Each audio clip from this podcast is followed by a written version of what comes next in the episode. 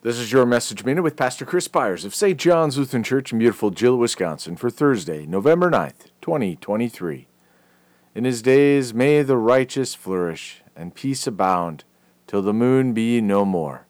Psalm 72, verse 7.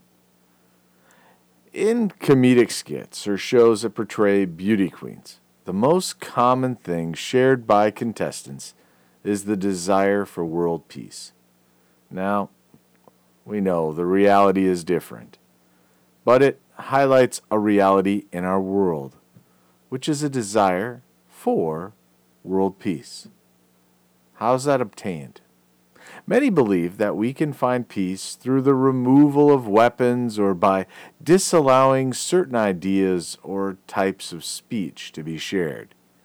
Unfortunately, neither of these things will accomplish the desired result because the removal of certain things doesn't change the heart or make one righteous. Only God can make us righteous, and even then, we're not perfectly righteous.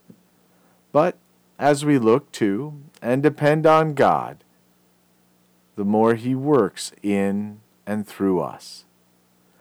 Peace begins within us as we seek God and His will in our lives. No Christ, no peace.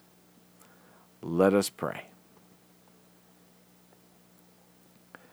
We thank you, our Heavenly Father, through Jesus Christ, your dear Son, that you have graciously kept us this night from all harm and danger.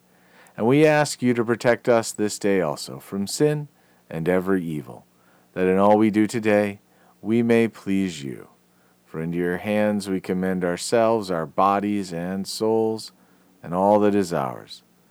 Let your holy angel watch over us, that the wicked foe have no power over us. Amen.